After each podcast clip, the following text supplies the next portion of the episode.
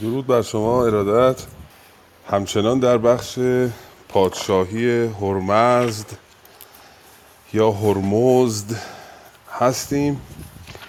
دیدیم در بخش پیشین پرموده شکست خورد. پس از شکست خوردن و کشته شدن ساوشا، پرموده فقفور پسر ساوشا هم شکست خورد، عقب نشینی کرد به دژ، با هرمزد نامنگاری کرد و از او امان گرفت. اما بهرام چوبینه به خاطر اینکه پتیاره او خشمش بود، عیب او، نقص او خشمش بود، نتوانست رفتار درستی با پرموده داشته باشه. تازیانه‌ای بر او زد و دست او رو بست، در خیمه انداخت. البته بعداً پشیمان شد و او رو به در آورد، اما دیگه کاری است که رفته.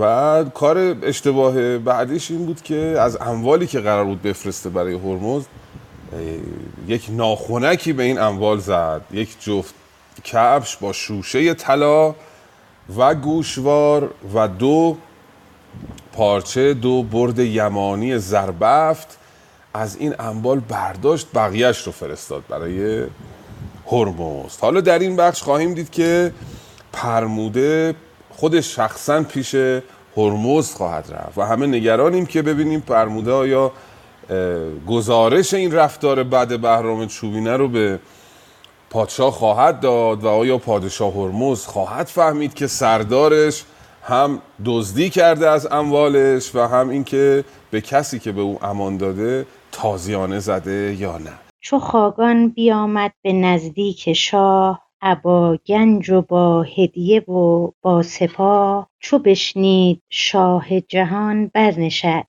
به سربر یکی تاج و گرزی به دست. بیامد چنین تا به درگه رسید، ز دهلیز چون روی خاقان بدید. همی بود تا چونش بیند به راه، فرود آید او همچنان با سپاه.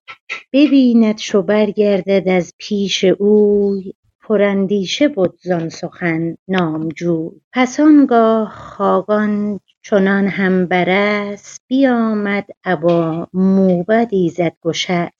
چو تنگ اندر آمد جهاندار شاه، بجنبید بر خویشتن با سپاه. فرود آمد از اسب خاقان همان، بیامد بر شاه ایران دمان. درنگی ببود تا جهاندار شاه، رسیدی به ایوان از آن بارگاه. شهنشاه اسب تگاور براند، به دهلیز با او زمانی نماند. چو خاقان برفت از پس شهریار، عنانش گرفت آن زمان پرده دار. پیاده شد از اسب پرموده زود، بر آن کهتری جادویی ها نمود. چو خاقان بیامد به نزدیک تخت، مر او را شهنشاه بنواخت سخت. ممنونم. بفرمایید استادم، خیلی بیشتر خوندم. متشکرم. باور بفرمید که ما دوست داریم که همه رو شما بخونید. حتما دوستان هم داستانه. بسیار سپاسگزارم. یه درودی هم بفرستم به دوستانی که در بخش گپسرا درود فرستادن که یک یک فرصت نشد تایپ بکنم، پوزش خواهم، ولی از همه دوستان سپاسگزارم، درود میفرستم.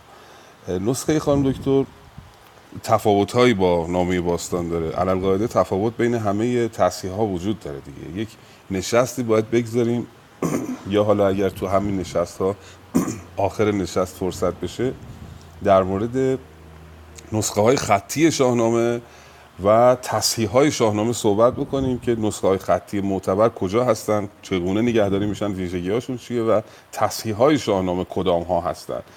و و این نکته که چرا نسخه دکتر خالقی مطلق میگیم بهترین تصحیح شاهنامه است امروز، دلیلش چیست. درسته که حالا ما نامه باستان رو توصیه میکنیم به خاطر اینکه نامه باستان یک جوری خودآموز شاهنامه هم هست، چون آقای دکتر کزازی با اشرافی که دارن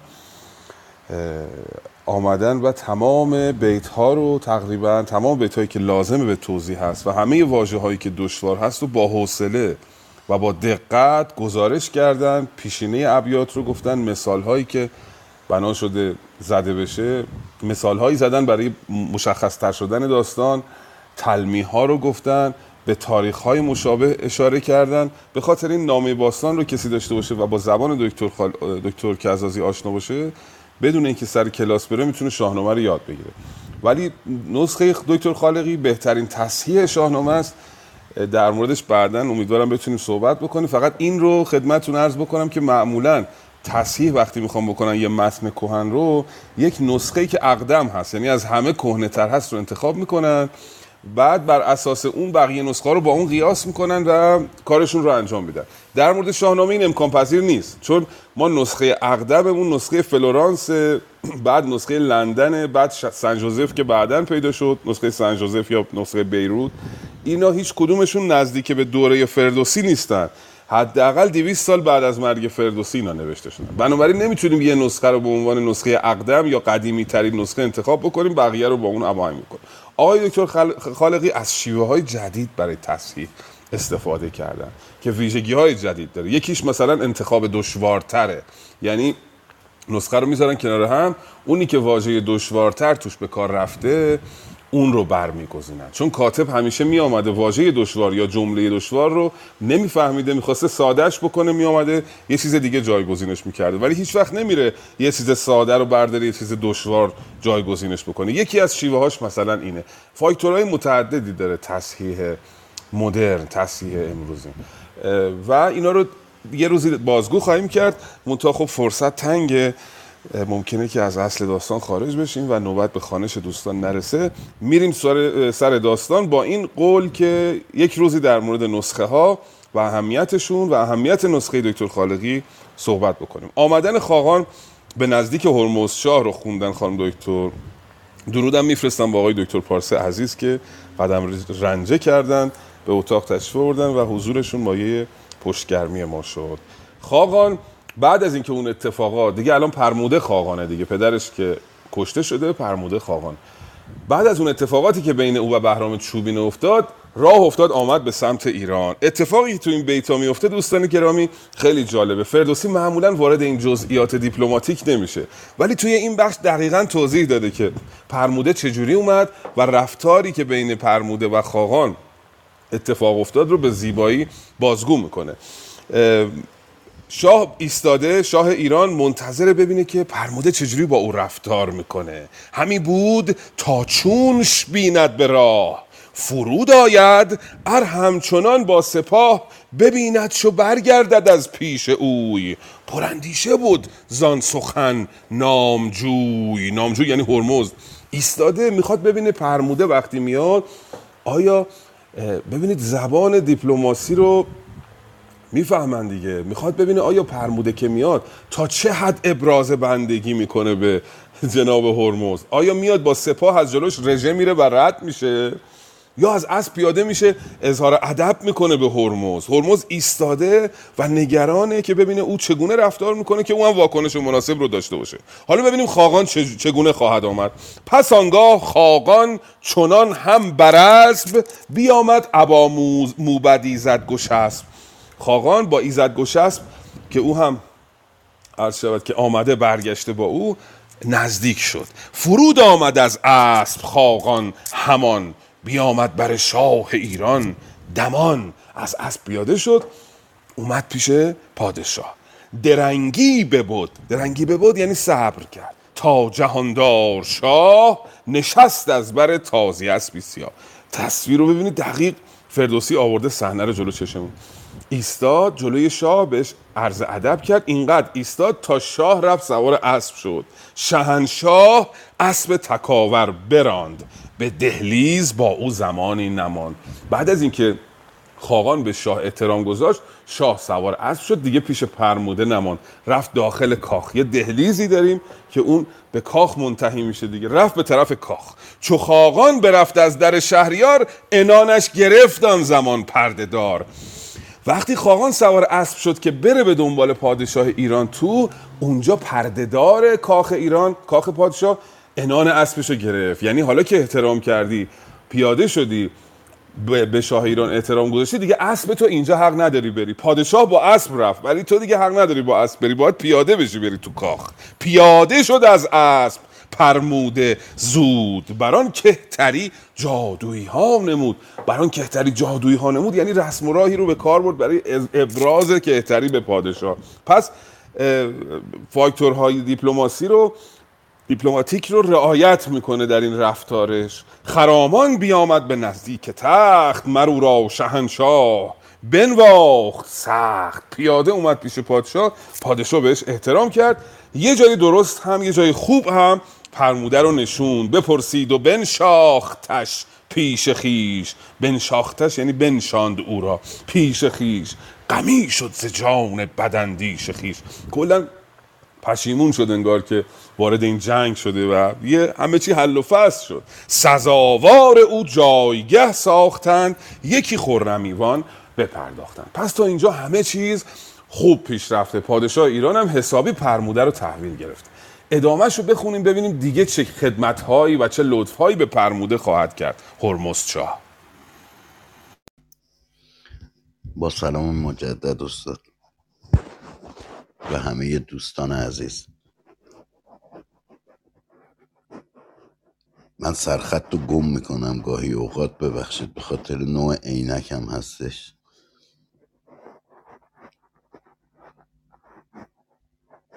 سزاوار او جایگه ساختند، یکی خرمیوان بپرداختند. ببردند چیزی که شایسته بود، همان پیش پرموده بایسته بود. سپه را به نزدیک او جای کرد، دبیری بر او دبیری بر آن کار برپا کرد. چو آگه شد از کاران خواسته، که آورد پرموده آراسته. به میدان فرستاد تا همچنان، بود بار پرمایه با ساروان. چو آسود پرموده از رنج چو آسود پرموده از رنج راه، به هشتم یکی سور فرمود شاه. چو خاقان به پیش جهاندار شاه، نشست از بر خان بران پیشگاه. بفرمود تا بار آن اشتران، به پشت اندر آرند پیش سران. کسی برگرفت از کشنده شمار، به یک روز مزدور بود سی هزار. دگر روز هم بامداد پگاه، به خانبر میاورد و بنشست شاه. سپاسگزارم استاد که شنیدید. به به، سپاسگزاریم که خواندید.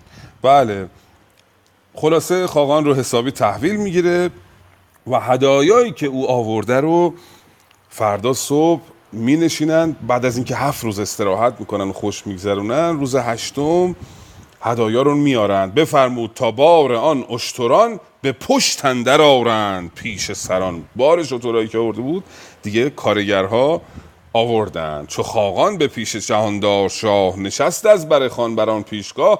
بفرمود تا بار آن اشتران، به پشت اندر آرند پیش سران.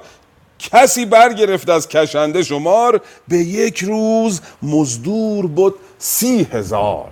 سی هزار مزدور این هدایا رو آوردن. دگر روز هم بامداد پگاه، به خانبر میاورد و بنشست شاه. ز میدان ببردند پنجه هزار، همان تنگ بر پشت مردان کار. پنجاه هزار تنگ، پنجاه هزار بار بر پشت این کارگران دوباره آورده شد در درگاه هرمزد. از آورده صد گنج شد ساخته، دل شاه از آن کار پرداخته. دلش پرداخته شد یعنی دلش خالی شد دیگه، راضی شد. و حالا پادشاه دستور میده که برید یک تخت جامه بیارید. تختی میگسترن، جامه جامه هایی بر اون نهاده است که پیشکش میکنه به زیر دستان. همان پر گوهر گوشوار و کمر، که گفتی همه زر بود و گوهر. همه اینها رو خلاصه میارن پیش پادشاه. پادشاه هم دستور میده اون لوازم حاضر فراهم بشه.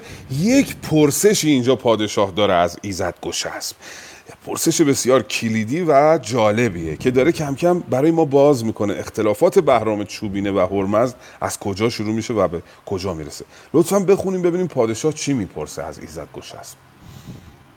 با درود بر استاد ملکی عزیز، خانم دکتر اویسی عزیز، استاد پارسی عزیز و همه دوستان عزیز دیگر، جناب امید نیک من ادامه میدم. به خاقان چنین گفت که از بحر من بسی رنج دیدی. در این آنخ اشتباه میخونم مثل که یکی تخت جامه بفرمود شاه، که از آنجا بیارند پیش سپاه. همان پرگوهر گوشوار و کمر، که گفتی همه زر بود و گوهر. یکی آفرین خواست از بزمگاه، که پیروز باد این جهاندار شاه. به ایزد گشسب آن زمان شاه گفت، که با وی بودش آشکار و نهفت. که چون بینی این کار چوبینه را، به مردی به پای آورد کینه را. چنین گفت ایزد گشسب به دبیر، که ای شاه روشندل و یادگیر،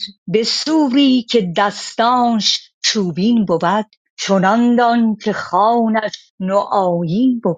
ز گفتار او شاه شد بدگمان، روانش پراندیشه شد یک زمان. سپاس. بله، پرسشی که سپاسگزارم خانم دکتر. پرسشی که داشت پادشاه از ایزد گشسب چی بود؟ گفت این جمله، این بیت، که چون بینی این کار چوبینه را، به مردی به پای آورد کینه را. چی می‌بینی در کار بهرام چوبینه؟ آیا او این در این کینه‌ای که ما داریم، در این جنگی که او رو فرستادیم، این کینه رو به پایان خواهد آورد، تمام خواهد کرد، این ماجرا تمام خواهد شد؟ چون این گفت ایزد گشسب دبیر، که شاه روشندل و یادگیر، به سوری که دستانش چوبین بود، چنان دان که خوانش نوآیین بود. تو یه جمله خیلی پوشیده گفت گفت وقتی که اسباب و آلات سفره چوبین باشه، این یک روش نوآیینیه دیگه، یک اتفاقات نوعی خواهد افتاد. این روش روش نوعی است، در واقع روشی، یعنی خیلی پوشیده نام چوبین رو با اسباب و آلات چوبین سفره پیوند داده، پوشیده به پادشاه میگه که نه، انگاری اتفاقات بدی از جانب بهرام چوبینه خواهد افتاد. به سوری که دستانش چوبین بود، چنان دان که خوانش نوآیین بود. در نسخه دکتر خالقی مطلق چوبین ضبط نشده، چونین ضبط شده. اینم خیلی طبیعیه، تو نسخه ها یک مگسی میاد یه کاری یا اخیر نسخه میکنه، یه نقطه جابجا میشه. اگه اونجوری بخوایم برداشت بکنیم معنای یه مقداری متفاوت میشه، ولی این چوبین خیلی زیباتره به نظر من، دلنشین تره که آقای دکتر کزازی ضبط کردن. ز گفتار او شاه شد بدگمان، روانش پراندیشه شد یک زمان. پادشاه به فکر فرو رفت که قرار حالا بهرام چوبینه با ما چه بکند. لطفاً بخوانید بخش بعدی رو، آگاهی یافتن هرمز از ناراستی بهرام چوبینه.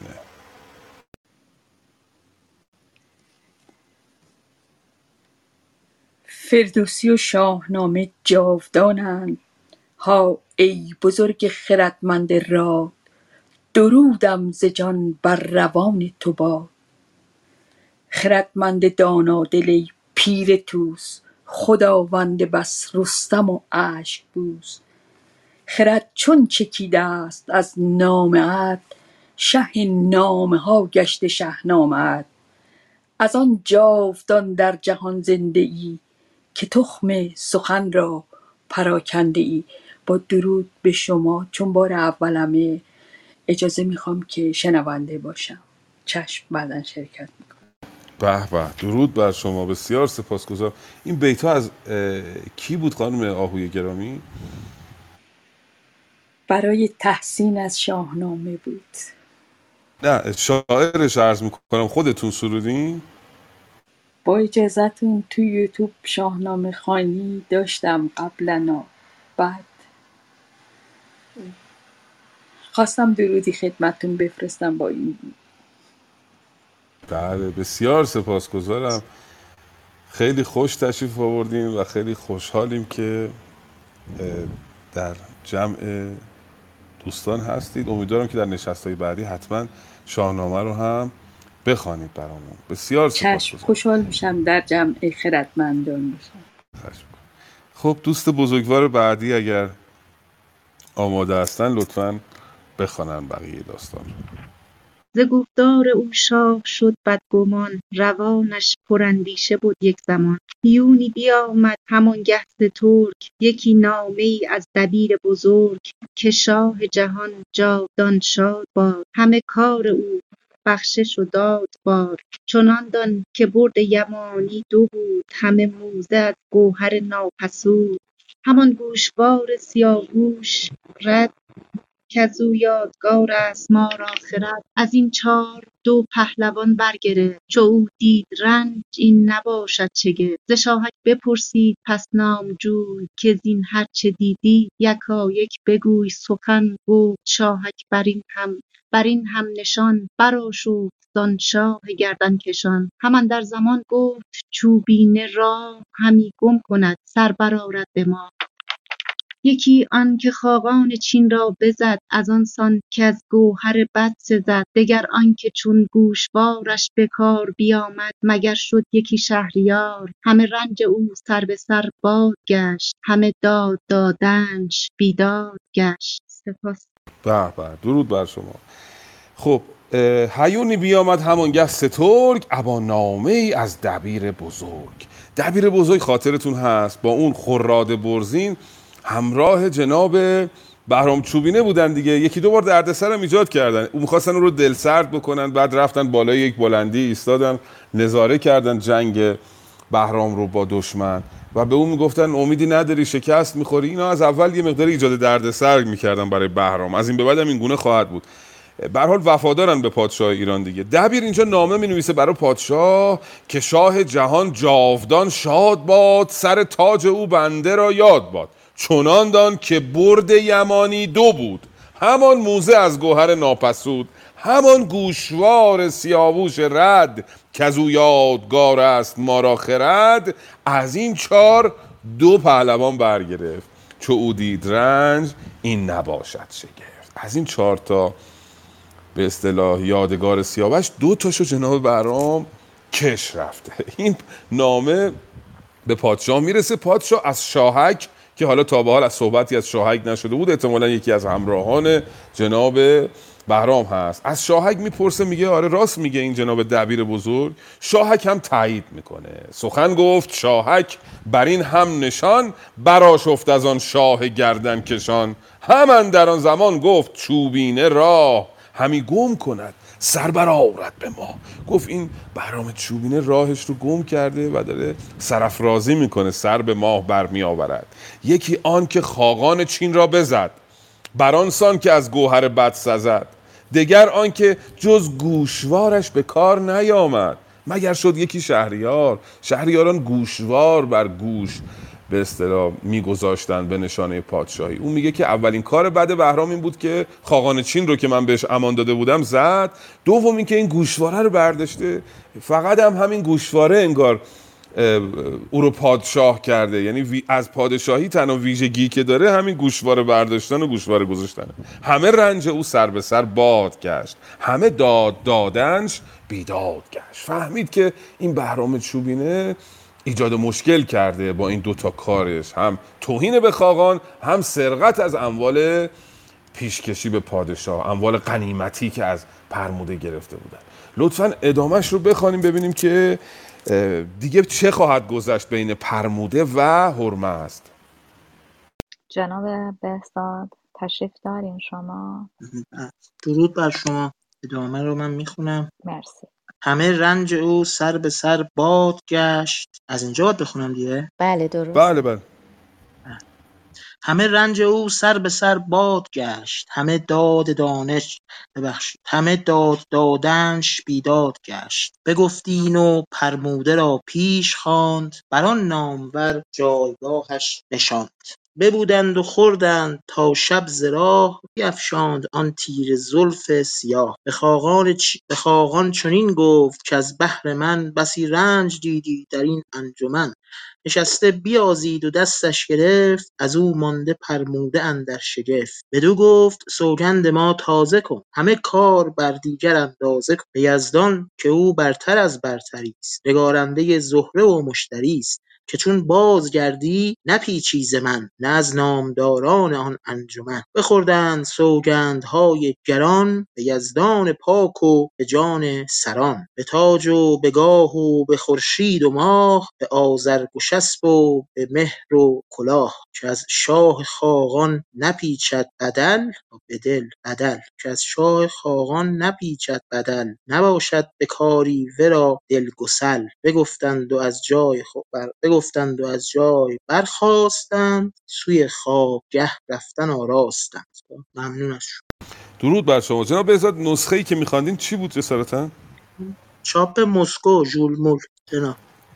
بله بسیار سپاس. البته چاپ موسکو با چاپ ژول مول دو تاه. ژول مول یک شرقشناس فرانسوی بود که از طرف حکومت فرانسه مأمور شد که تصحیح بکنه شاهنامه رو، اما چاپ مسکو در مسکو توسط دانشمندان روسی فراهم آمده است. اما اینو برای این میپرسم که تفاوت‌ها رو آدم پیدا بکنه، ببینه در کدام نسخه چه تفاوت‌هایی دارد با نسخه دیگر. این بخش نسخه شما یه مقداری متفاوته با نامه باست. بله بعد از این که بفرمید جناب عزت، بفرمایید. خواهش می‌کنم، میکروفون باز شد. همین تصحیح ژول موله، ولی مثل این که این از روی استنساخ که در حقیقت عکس برداری کردن از همین نسخه مسکو که اشتباهات نگارشی هم توش کم نیست. عکس گرفتن از همین نسخه مسکو. انتشارات علمی فرهنگی اینو چاپ کرده تو چهار جلد. بله بسیار سپاسگزارم. نسخه ژول مول هم بسیار تصحیح خوبیه. اشتباه چاپی داره ولی اشتباهش انقدر واضحه که آدم به خطا نمیاندازه، یعنی به راحتی میتونید تشخیص بدید مثلا توی این واژه اشتباه تایپ شده، ولی تصحیح خوبیه. پیش از این که این کار سترگ رو جناب خالقی انجام بدن، ژول مول یکی از تصحیح‌های خوب محسوب می‌شد. بله. چاپی نیست جناب جناب ملکی، این چاپی نیست، یعنی از روش عکس گرفتن. این استنساخ بوده، یعنی خطاطی بوده نوشتن، بعد از روش عکس گرفتن که تو این استنساخ‌هایی که قدیما می‌کردن ظاهراً اشتباهات نگارشی توش هست. بله بسیار سپاسگزارم. بله بسیار سپاسگزارم. ببخشید. درسته.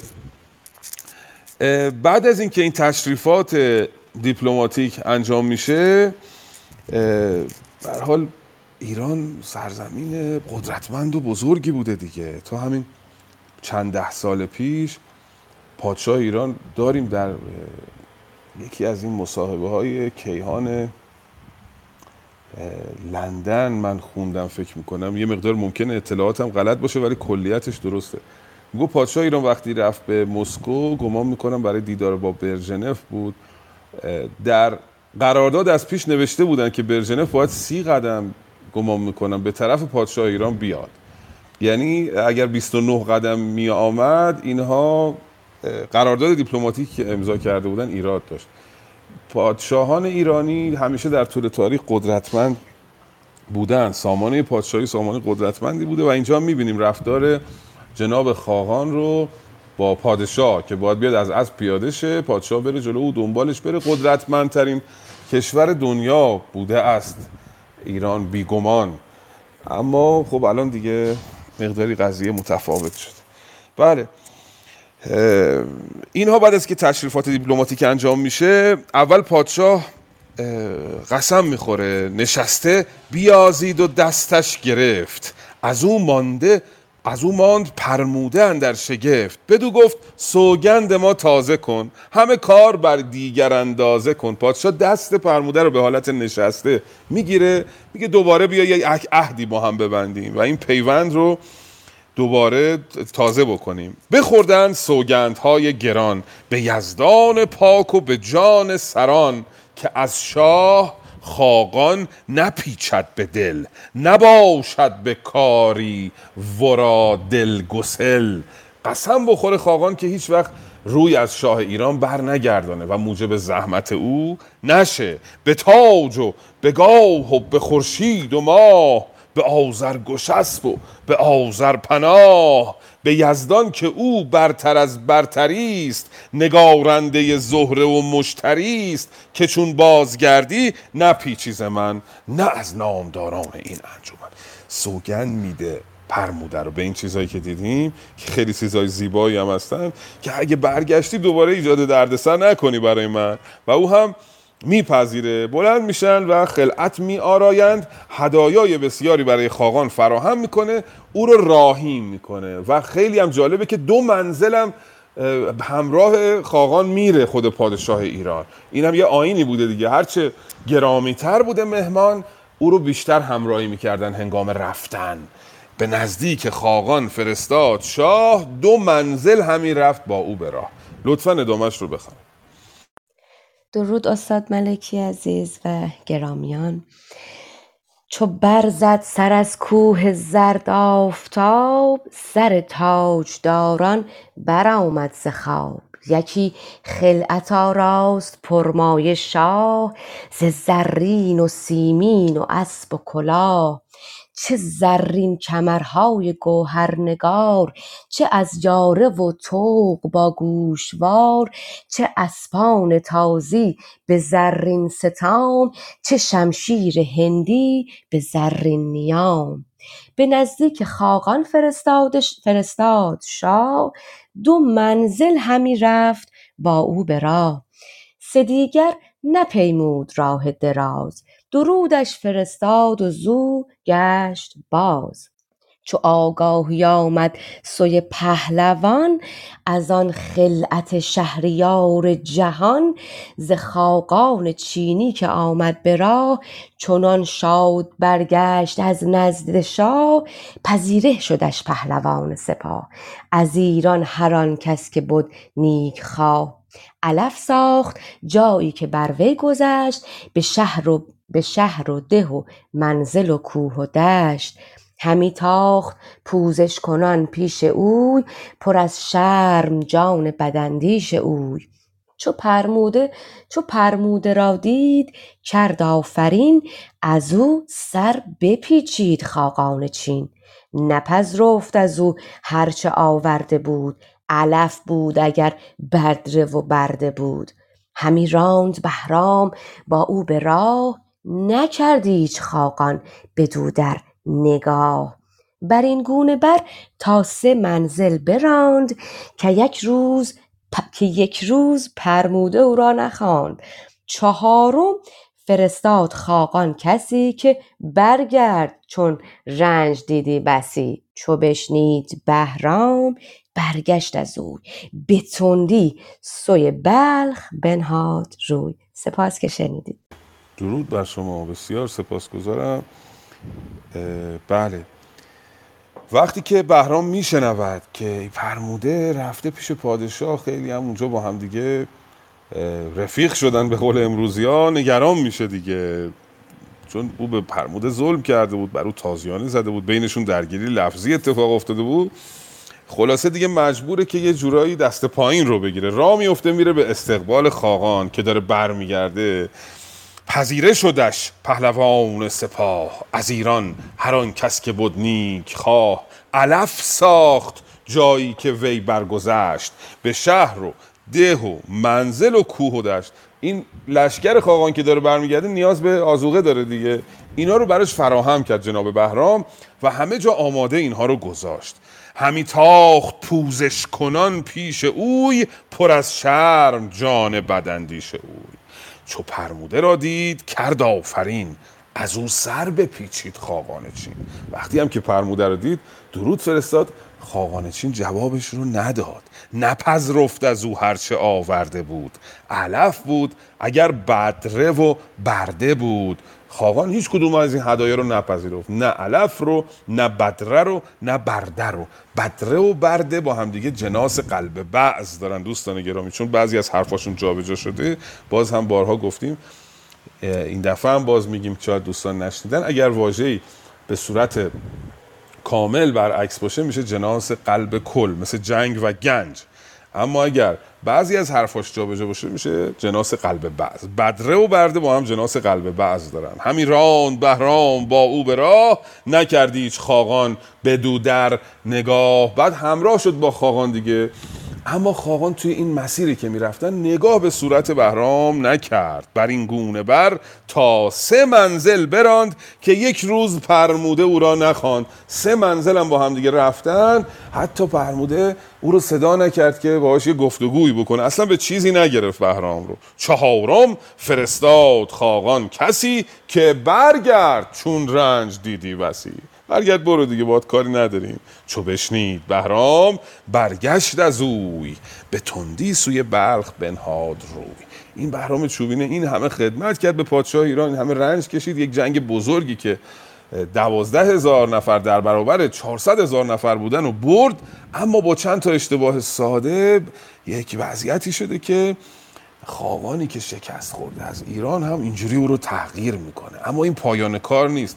بخش بعدی رو ببینیم که پادشاه ایران چگونه بهرام چوبینه رو خرد خواهد کرد و تغییر خواهد کرد. فرستادن هرمزد دوکدان و جامعه زنان نزد بهرام چوبینه رو لطفاً بخوانید. درود ادب میفرستم به استاد پارسه گرامی. اگر اینکه شما بتونین با ما همراهی کنین این قسمت را خوشحال میشیم صدای گرمتون رو بشنویم. تا آقای دکتر پاسخ بدن پرسش دوستمون رو که گفتن آذرپناه آتشکده بوده، نه، آذرپناه شخصه دیگه، کسی که به آذرپناه میبرد، یعنی هم به خود آتش پناه برده، به ایزد گشسب، هم به کسی که خدمتکار آتش است، یعنی موبد است، در کار نگهبانی از آتش است. به ایزد گشسب و به ایزد پناه. ببخشید جناب دکتر پارسه میکروفون دارید؟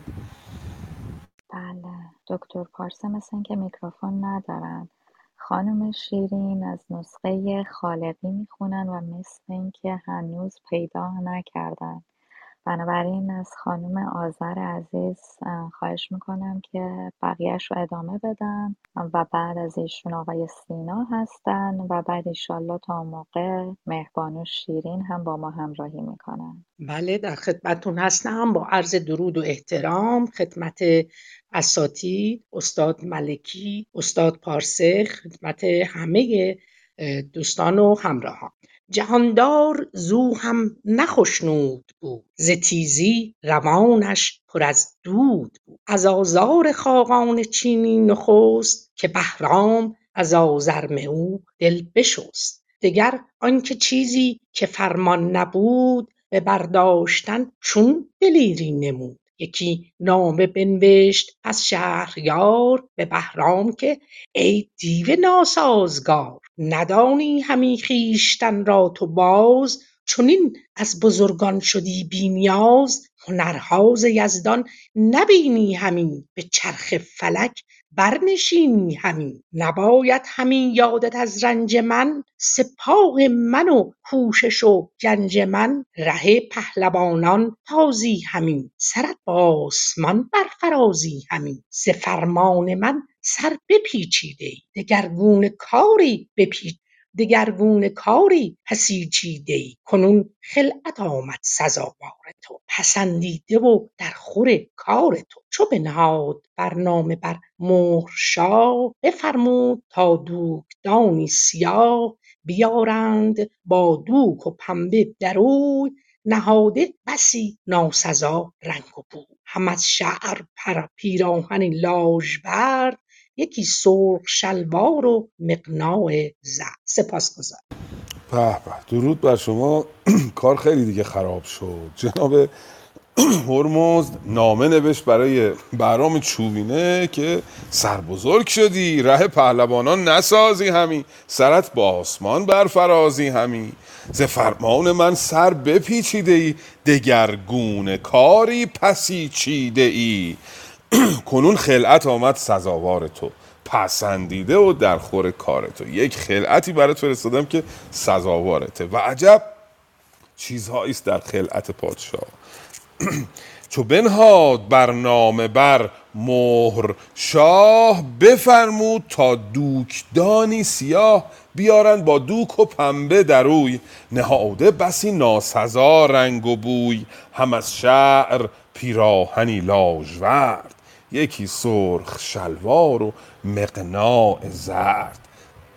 خلعتش خیلی تحقیرآمیزه. برای او دوکدان میفرسته، جعبه‌ای که توش لوازم نخریسی هست میفرسته، یه دوک یک دوک و یه مقداری پنبه میذاره توی این دوکدان و چیزای ناسزا، یعنی به هر حال هدیه‌ای پادشاه برای کسی میفرسته همراه با چیزای سزاواره، همراه با اسباب و آلات ناسزاوار و پست، به همراه یک پیراهن ابریشمی لاجورد که بانوان میپوشند و یک شلوار قرمز و یک مقنعه زرد، مقنعه همون مقنعه است تقریبا، میفرسته برای این جناب بهرام که او رو تغییر بکنه. به هر حال پهلوان سپاه براش بده دیگه که شلوار قرمز و لباس بانوان بپوشه و منظورش اینه که باید بشینی تو نخریسی کنی، بیشتر پیرزنان نخریسی میکردن.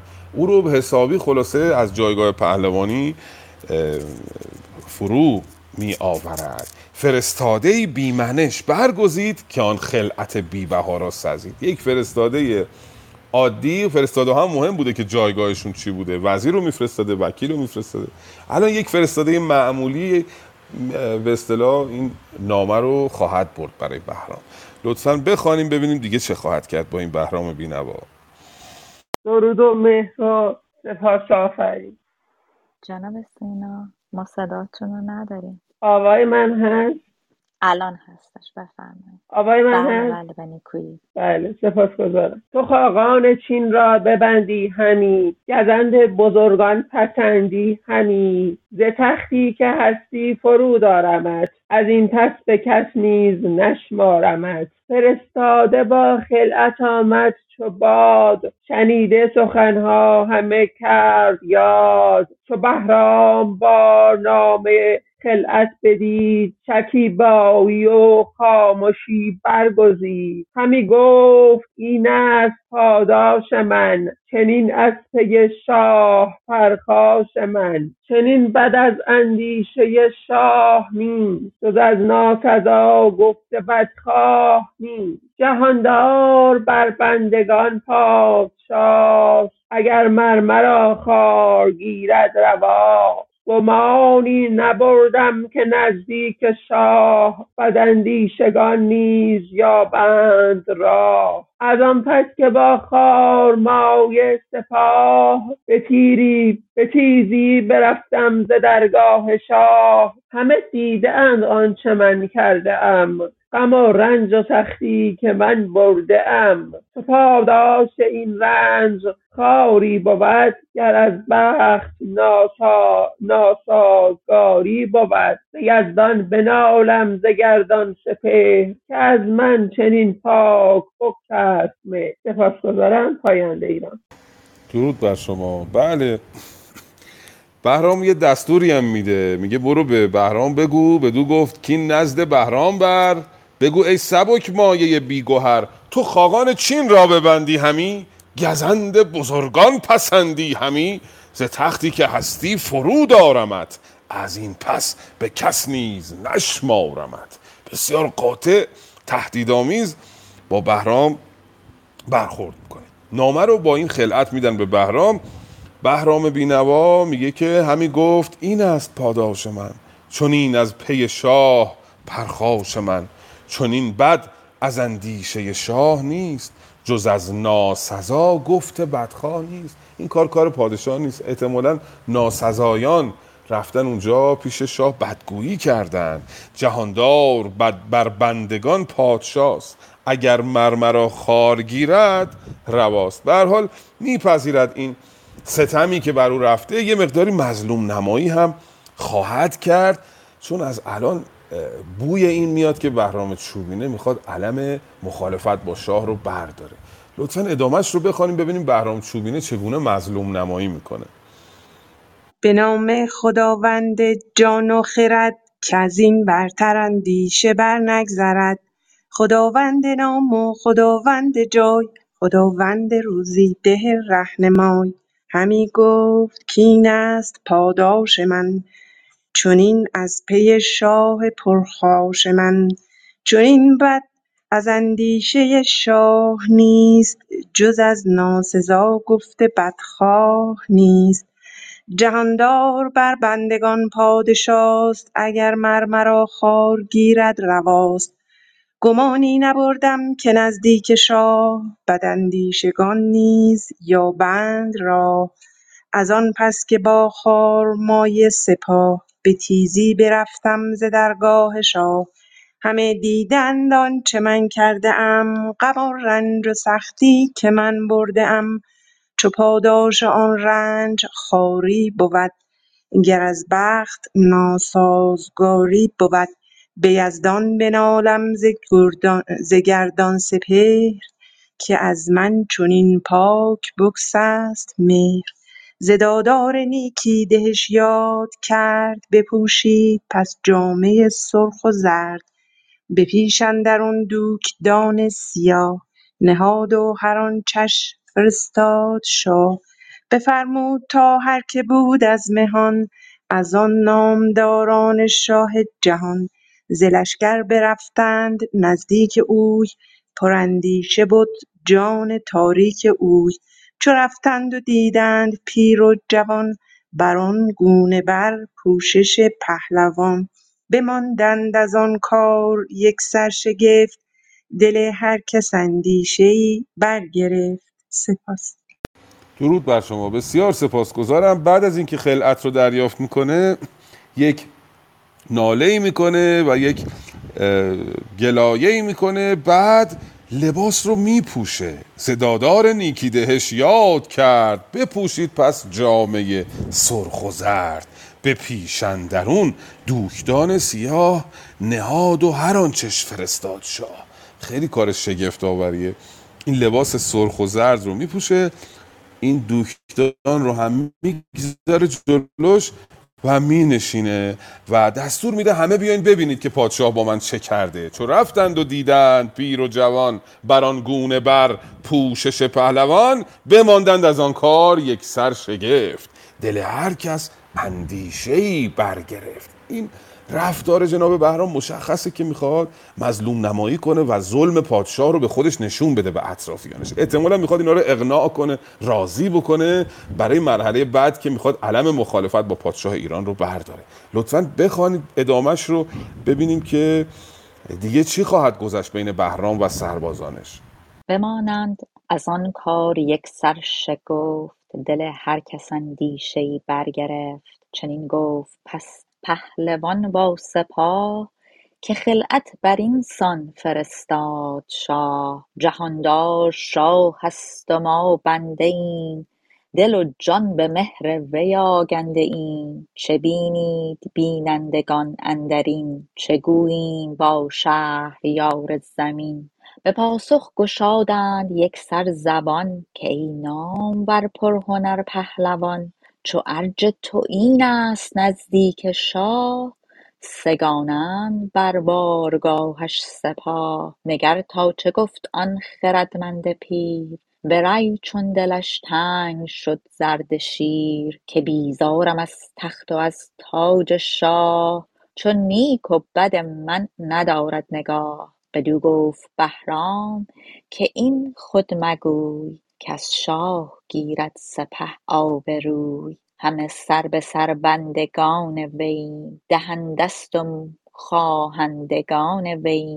چنین یافت پاسخ ز ایرانیان، که ما خود نبندیم از این پس میان.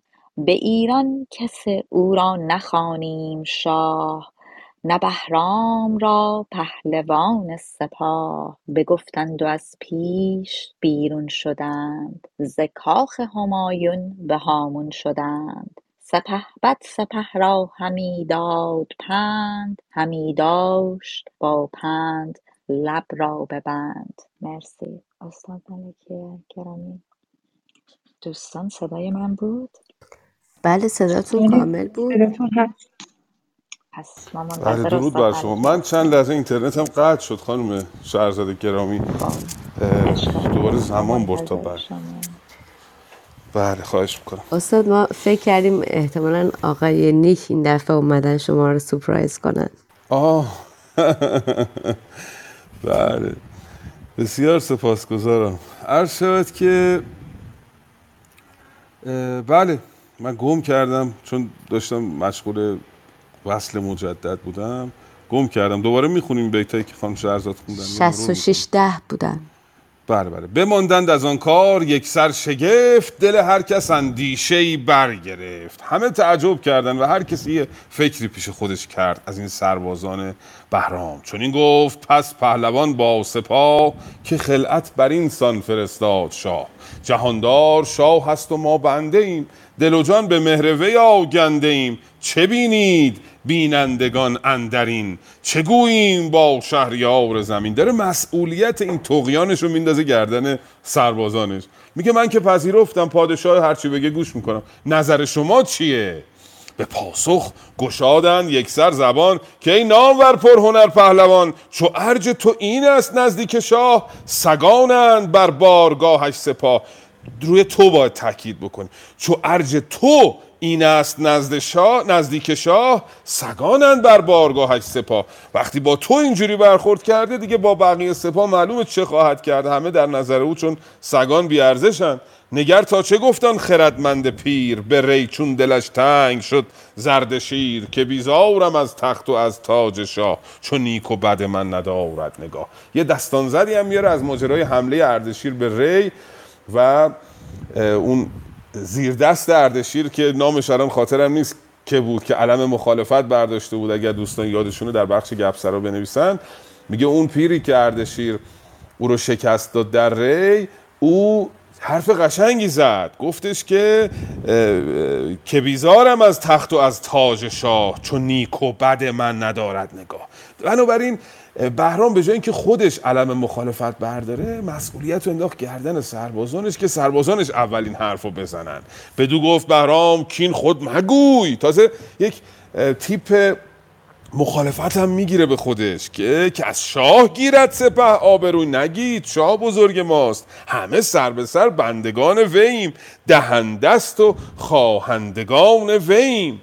چون این یافت پاسخ ز ایرانیان، که ما خود نبندیم از این پس میان. به ایران کسو را نخوانیم شاه، نه بهرام را پهلوان سپاه. بگفتند و از پیش بیرون شدند، ز کاخ همایون به هامون شدند. همایون و هامون خانم دکتر تأمین جناس شبه اشتقاق دارن. جناس اشتقاق یعنی دوتا واژه ریشهشون یکیه، ولی شبه اشتقاق یعنی دوتا واژه به نظر میرسه که ریشش ریشهشون یکیه ولی ربطی به هم ندارن. همایون و هامون اینجوری هن، چون حروفشون شبیه همه، ما فکر میکنیم که اینا هم ریشن، ولی هم ریشه نیستن. بهش میگن جناس شبه اشتقاق. سپهبد سپه را و همی داد پند، همی داشت با بند لب را ببند. بنابراین مقدمات مخالفت، علم مخالفت برداشتن بهرام چوبینه فراهم شده. لطفاً بخوانیم، اگر دوستانی هستند که نخوندن، ببینیم بهرام چوبینه شورش خواهد کرد بر علیه پادشاه ایران یا نه. دکتر ملکی، ببخشید استاد ملکی عزیز و گرامی، متاسفانه همه دوستان خوندن. من فکر میکردم که خانم آیدم تشریف بیارن. بله آقای علوی تشریف آوردن. خواهش میکنم ادامه برین آقای علوی. درود و ادب به شما. سلام، وقت همگی بخیر. فقط متاسفانه اینجا کمی شلوغه، ممکنه وسط خوندن صدایی بیاد یا من مجبور بشم قطع کنم. قبلا عذر میخوام از همه. از همین جایی که عرض شود همی داشت با پند لب را ببند، ادامه‌شو بخونم. بله بله ممنونم. چنین تا دو هفته چنین تا دو هفته بر این برگذشت، سپهبد ز ایوان بیامد به دشت. یکی بیشه پیش آمدش پردرخت، سزاوار میخاره نیک بخت. یکی گور دیدند در آن مرغزار، که از آن خوبتر کس نبیند نگار. پس اندر همی راند بهرام نرم، برو بارگی را نکرد هیچ گرم. بدان بیشه در جای نخجیرگاه، به پیش اندر آمد یکی تنگ راه. ز تنگی چو گور ژیان برگذشت، بیابان پدید آمد و راغ و دشت. گرازنده بهرام بهرام و تا زنده گور، ز گرمای آن دشت تفسیده سور. سلام، ببخشید. درود بر شما. بسیار سپاسگزارم که حتی در شرایطی که سرتون شلوغه همراهی میکنید آقای علوی گرامی. سلام ما رو به دوستتون برسونید. و یک اتفاق فرعی اینجا میفته، یک داستان فرعی. چنین تا دو هفته بر این برگذشت، سپهبد ز ایوان بیا اومد به دشت. بعد از اینکه این اتفاقات و ماجرای دوکدان و اینا افتاد، دو هفته که گذشت، یه روز بهرام میره برای شکار. یکی بیشه پیشا اومدش پردرخت، سزاوار میخاره نیک بخت. یکی گور دیدن در آن مرغزار، کسان کزان خوبتر کس نبیند نگار. اومد توی دشت یه گوری دید، پسندر همی راند بهرام نرم، برو بارگی را نکرد هیچ گرم. یعنی چی بارگی را نکرد هیچ گرم؟ یعنی نتاخت که بره گور رو شکار کنه. آرام آرام دنبال گور رفت، ببینه گور او رو کجا میبره. بدان بیشه بر جای نخچیرگاه، به پیشندر آمد یکی تنگ راه. ز تنگی چو گور ژیان برگذشت، بیابان پدید آمد و راغ و دشت. از یک راه تنگی این گور گذشت، بهرام هم دنبالش، یه بیابانی سر راهشون پدیدار شد. گرازنده بهرام و تازنده گور. گور داره میتازه اما بهرام میگرازد. اینقدر بهرام سوار توانایی است، اگه بخواد بتازه از گور رد میشه. میگرازد یعنی آرام آرام دنبال این داره میره. به آب اندرون غرقه شد مرد و بور. بور یعنی اسب سر. بعد میره توی آبی، بهرام هم با اسبش دنبال اون گور میره توی آب. از آب میگذره، از آن دشت بهرام چون بنگرید، یکی کاخ پرمایه آمد پدید.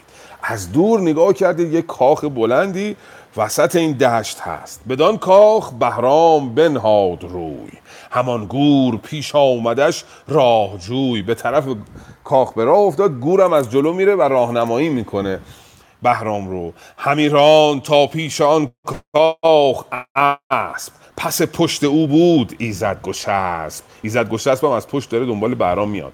انان تگاور بدو داد و گفت، که با تو همیشه خرد باد جفت. اسبشو میده دست ایزد گشسب، میره در دهلیز کاخ. پیاده به دهلیز کاخ اندرون، همی رفت بهرام بی رهنمون. میره توی کاخ و کسی را با خودش نمیبره. اگر دوستانی ماندن که نخوندن لطفاً بخونن، اگر نه همینجا فکر کنم داستان رو نگه داریم برای نشست بعد. بله آقای امید نیک هم میخوان همراهی بکنن و همچنین خانم آناهید دستشون بلنده. من چند بار براشون دعوت فرستادم ولی هنوز تشریف نیاوردن. اگر اینکه دعوت منو ندیدین باید یک بار از روم خارج بشین، دوباره بازگردین، دست روی پروفایل خودتون بزنین و دعوت اونجاست. درود بر شما استاد ملکی و مهربانو شهداج و همه دوستان گرامی. البته خانم آیدا هم تشریف آوردن. من یه چند بیتی میخوانم که همراهی کرده باشن دیگه، خودتون میدونید. خانم آیدا هم بخونن، اومدن زحمت کشیدن. زمانی همی بود ایزد گشسب، گرفته به دستان گرانمایه اسب. یلان سینه آمد پس او دوان، بر اسب تکاور ببسته میان. بدو گفت ایزد گشسب دلیر، به کاخ اندرون رو تو ای نره شیر. ببین تا کجا رفت سالار ما، سپهبد خوش و دست بردار ما. یلان سینه در کاخ بنهاد روی، دلی پر ز اندیشه سالار جوی. یکی کاخ و ایوان فرخنده دید، که از آن سان به ایران ندید و شنید. به یک دست ایوان یکی تاق دید، ز دیده سر چرخ او ناپدید. نهاده به تاق اندرون تخت زر، نشانده به هر پای در و گهر. بر آن تخت فرشی ز بیبای روم، همه پیکرش گوهر و زربون. نشسته بروبر زنی تاجدار، به بالای سرو و به رخ چون بهار. بر تخت زرین یکی زیرگاه، نشسته بر او پهلوان سپاه. فراوان پرستنده بر گرد تخت، بتان پریروی بیدار بخت. چنان زن یلان سینه را دید گفت، پرستنده ای را که ای خوب جفت. برو تیز و آن شیردل را بگوی، که ایدر تو را آمدن نیست روی. درود بر شما. بیت شش از شش پنجاه رسیدم. به به، درود بر شما. بله، ایزد گشسب که دنبال بهرام رفته جلوی در ایستاده، ناگهان یلان سینه هم به اون میپیونده. بدو گفت ایزد گشسب دلیر، به کاخ اندرون رو تو ای نر شیر. ببین تا کجا رفت سالار ما، سپهبد کش و سپهبد کش و زو دست بردار ما. دست بردار به معنی آدمی که قدرتمنده، زورمنده. برو ببین بهرام کجا رفته. یلان سینه هم میره توی کاخ. یلان سینه در کاخ بنهاد روی، دلی پرز اندیشه سالار جوی. یکی کاخ ایوان فرخنده دید، کزان سان به ایران ندید و نشنید. رفت تو دید عجب کاخ بزرگیست و یک تاقی در یک دست ایوان هست که بسیار بلنده. در اون تاق یک تخت زر نشانده اند، بران تخت زر یک فرشی از دیبای روم گسترده اند. نشسته بروبر زنی تاجدار، به بالای سر و به رخ چون بهار. یک خانوم بلند قد و زیبارویی بر این تخت طلا نشسته. بر تخت زرین یکی زیرگاه، نشسته برو پهلوان سپاه. کنار تخت یک به اصطلاح کرسی هست که بهرام روش نشسته. فراوان پرستنده بر گرد تخت، بتان پریروی بیدار بخت. دورور این هم بتان و پرستندگان دارن خدمت میکنن به بهرام. وقتی که اون زنی که بر تخت نشسته یلان سینه رو میبینه، چو آن زن یلان سینه را دید، گفت پرستنده ای را که هی خوب جفت. برو تیز و آن شیردل را بگوی، که ایدر تو را آمدن نیست روی. برو به این پهلوانی که آمده، به این یلان سینه بگو اجازه نداری تو بیای اینجا، برو بیرون. همی باش نزدیک یاران خیش، همکنون بیایدت بهرام پیش. برو بیرون، الان بهرام میاد. بدین سان پیامش ز بهرام ده، دلش را به برگشتن آرام ده. برو اینو بهش بگو که خیالش راحت باشه، الان بهرام پیش شما برمیگرده. بفرمایید دم در منتظر باشیم تا بهرام برگرده. لطفاً ادامهش رو بخونیم ببینیم دیگه چه اتفاقی برای بهرام خواهد افتاد در دربار این بانو. خانم آیدا بعد از مدت‌ها به گروه پیوستن. فکر میکنم یک سی جلسه سی و پنج شش جلسه پیش آمدن، دیگه نیامدن. از همراهان گرامی نخستین انجمن شاهنامه خوانی بودن. اگه آمادگی دارن چند تا بیت رو هم بخونن. درود بر شما استاد عزیز و بزرگوار و همه دوستان عزیز. من بودم البته، ولی توی قسمت شنوندگان بودم. الانم اومدم که فقط به خانم شیرین بگم لطف کنید تو بک چنل رو یه نگاه بفرمایید، چون من متاسفانه پیدا نکردم. مزاحم دوستان نمیشم، بقیه دوستان بخونن. اگه پیدا کردم حتما همراهی میکنم شما رو. خانم شیرین فقط لطفاً بیاین بک چنل. صدای من بود؟ بله به نیکویی، بسیار سپاسگزارم خانم خانم آیدا. اگر پیدا کردید لطفاً اطلاع بدید. خانم شهرزاده نازنین، اگر دوست دیگه ای مانده که نخونده لطفاً بفرمایید بخونن. بله، مهربان و آناهیدم پیوستن که همراهی کنن و انشالله تا موقع مهربان و آیدا هم پیدا میکنن. بفرمایید خانم آناهید. درود و مهر بر باشندگان، به نام خداوند جان و خرد. همانگه پرستندگان را به راه، ز ایوان برافکند نزد سپاه. که تا اسب گردان به آخر برند، پراگند زینها همه بشمرند. در باغ بگشاد پالیزبان، به فرمان آن تازه رخ میزبان. بیامد یکی مرد مهتر پرست، به باغ از پی از پی و باژ و برسم به دست. نهادند خوان گرد باغ اندرون، خورش ساختند از گمانی فزون. چنان خورده شد اسب گردن کشان، ببردند پویان به جای نشان. بدان زن چو برگشت بهرام گفت، که با تاج تو مشتری باد جفت. بدو گفت پیروزگر باش زن، همیشه شکی با دل و رای زن. مانا باشید پاینده ایران. صدای من شنیده شد؟ بله بله و نیکویی. استاد احتمالاً یک مشکل اینترنتی پیدا کردن. یک چند ثانیه دیگه به استاد فرصت میدیم. مهربان و آیدا شما پیدا کردین؟ هرچی به شیرین جانم پیام میدم تو بک چنل تشکیل میارن که راهنمایی. شما نگاه کردین بخش جلد چهار تقریبا طرفای بیت چارده سیزده باید باشه. شماره بیت رو نوشتم توی بک چنل براشون. شما تا شماره بله شما تا شماره چارده چهل و پنج خوندن. حالا شما ادامه بفرمایید. کدوم جلد؟ من از دو جلدی میخونم، فکر میکنم باید جلد سه باشه، نمیدونم به نظر من. چهار جلدی رو دارم و اصلا میاد پادشاهی خسرو و پرویز اونجایی که شما میگید. بله، گفتار اندر رفتن بهرام بر پی گور و دیدن جادو را، این عنوانشه و شماره بیت هم همونی که براتون نوشتم. مال من متاسفانه دو جلدیه. آها ببخشید خانم آیده، ببخشید من لینک اون قسمتی که باید ادامش خونده بشه گذاشتم رو بک چنل، بزنید رو آدرسش دسترسی خواهید داشت به اون قسمتی که باید ادامه داشته باشه. الان پیدا میکنم اگه دوستان بخونن انشالله برای جلسه بعد، ولی الان میرم حتما پیدا میکنم. خب درود بر شما. من باز صدام اینترنتم قطع شد، نمیدونم امروز اینترنت هی میاد و میره برعکس همیشه که اینترنت من معمولا خوب بوده نسبت به دوستانی که در ایران هستن، ولی امروز یه مقداری اذیت میکنه. نشنیدم خواندن خانم آناهید رو تا پایان، ولی خب احتمالاً تا اول گرفتن بهرام چوبینه خواندن، تا اینجا ما گزارش میکنیم. اه بله اه بله اون خانم به همراهان بهرام اجازه نداد که بیان و دستور داد که اسب گردان به آخر برند، براگند زینها همه بشمرند.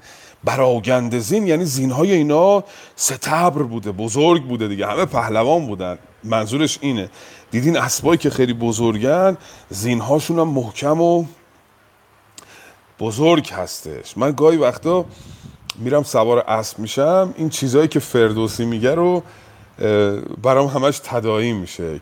چقدر فردوسی چیزای جالبی در مورد اسب، چجوری نشستن، چجوری تاختن، انان باره تیز تگ را سپردن یا فشردن ران در کنار اسب، همه اینا رو کسی انگاری که اسب سواری هم تازه بخواد یاد بگیره شاهنامه دانی انگار بهش کمک میکنه، همه این ویژگی‌ها رو گفته.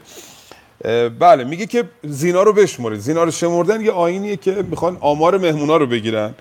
براگند زینها همه بشمرند، در باغ بگشاد پالیزبان به فرمان آن تازه رخ میزبان. پالیزبان در باغ باز کرد، این کسانی که همراه بهرام بودن رفتن اونجا، ولی بهرام هنوز خودش توی کاخ نشسته. چون نان خورده شد اسب گردن کشان، ببردن پویان به جای نشان. به جای نشان همون جایی که قرار بوده ببرنه در شاهنامه، منظورش اینه. سیاوش یادتونه که میخواستن بکشن، چو آمد بدان جای گاه نشان، میگفت پیاده همی برد مویش کشان، چو آمد بدان جایگاه نشان، یعنی همون جایی که قرار بوده ببرن، جایی که مألوف بوده، اونجا عادت داشتن که اسب رو میبردن سوار میشد، اسب بهرام رو بردن و بهرام هم یک درودی به اون زن فرستاد و زن هم بدو گفت پیروزگر باش زن. فاعل آخر مصرع آورده، چقدر جالبه در هم ریختن ساختار جمله. بدو گفت پیروزگر باش زن، یعنی زن به او گفت پیروزگر باش، همیشه شکیبا دل و رای زن. بهرام آمد بیرون، همون گوری که او رو آورده بود همون گور رفت و بهرام رو همراه خودش برد. نگه کرد خراد برزین بروی، چون این گفت ای مهتر راستگوی، به نخچیرگاهان شگفتی چه بود، که کس آن ندید و نه هرگز شنود. ورا پهلوان هیچ پاسخ نداد، دو جم گشت و سرسوی ایوان نهاد. وقتی برگشت خراد برزین گفت اونجا چه گذشت و بهرام هم پاسخشو نداد، انگار داره همه رو تلاش میکنه مجاب بکنه که من خدا خواسته که من پادشاه بشم. هم با اون اشارات پیشین هم با این رفتار الانش میخواد دیگران رو قانع کنه که من پادشاه شم و این اتفاق بیشتر به یه خواب میمونه، همونطوری که آقا سعید در بخش گپسرا نوشتن مثل خوابه ولی خواب نیست در واقع. این یک جادویی است که شیطان فرا آورده است برای ایجاد آشوب در ایران زمین. یک چنین تعبیری فردوسی داره از این قضیه. اگر دوستی مانده است که نخوانده باشد بخواند، که اینجا دیگه بهرام چوبینه ادعای پادشاهی داره. آقای علوی در خدمتیم. ممنونم. اول میخواستم یه عذرخواهی بکنم به خاطری که وسط خوندن بالاخره اینجا شلوغ شد و مجبور شدم قطع بکنم. دوهان یه سوال داشتم. راستش من هر وقت این شعر آن تخت که جمشید در او جام گرفت آهو بچه کرد رو بهارام گرفت رو میخوندم، وقتی به اینجا میرسید که بهرام که گور میگرفتی همه عمر، دیدی که چگونه گور بهرام گرفت، فقط به یاد بهرام گور میافتادم. ولی الان میبینم این گوری که بهرام رو گرفت توی این داستان انگار بیشتر صدق میکنه. بهرام چوبینه انگار توسط یه گور شکار شده. الان میدونم اونجا ایهام گور به معنی قبر و گور خر هست، ولی اینم به نظرم جالب رسید. بله این بهرام هم به هر حال دنبال گور رفته، ولی اون بهرام سراسر عمرش در حال شکار گور بود. خیلی علاقه داشته به شکار بهرام گور. بنابراین اون شاعری که اون رو سروده احتمالاً منظورش به بهرام گور بوده. ولی خب بله اینجا هم میبینیم که همین گور شاید باعث شده که بهرام اقناع بشه که علم مخالفت رو برداره و سرانجام اون بلایی که نباید سرش بیاد سرش خواهد آمد. بسیار سپاسگزارم. آقای سعید گفتن آخر نیست آخر است. من اگه کجا رو آخر خوندم یا دوستان اشتباه خوندن نمیدانم، ولی بله آخر است. که تا اسب گردان به آخر برند، براگند زینها همه بشمرند. آخرم البته آخرم میشه خوند دیگه، باز اون واو معدوله رو داره. بگذاریم هفته بعد نشست بعد بهرام چوبینه به هر حال علم مخالفت رو برخواهد داشت و اختلافات داخلی در ایران بالا خواهد گرفت. کم کم دیگه داریم رو به زوال میریم در پادشاهی ساسانی، تا در نهایت برسیم به آنچه که نباید اتفاق میافتاد، شکست ایرانیان در سه جنگ پیاپی قادسیه، جلولا و نهاوند، و بدترین اتفاق تاریخ برای ایران خواهد افتاد در پایان شاهنامه. و خاطر همین به کنایه میگن که شاهنامه آخرش خوشه. آخرش دیگه زوال ساسانیان، زوال ایرانیان و شکست تاریخی و بزرگ ایران است از تازیان بی سر و پای. بسیار سپاسگزارم که همراهی کردید. ممنونم از دوستانی که در بخش گویندگان همراهی کردن، دوستانی که در بخش شنوندگان با فروتنی همراهیمون میکنن. چهره ها رو میبینم یک یک دلم گرم میشه، اما یکی یکی نام نمیبریم که مباد نامی از قلم بیفتد و من شرمگین شدم. بسیار سپاسگزارم. از جانب من بدرود میکروفون خدمت خانم شهرزاد.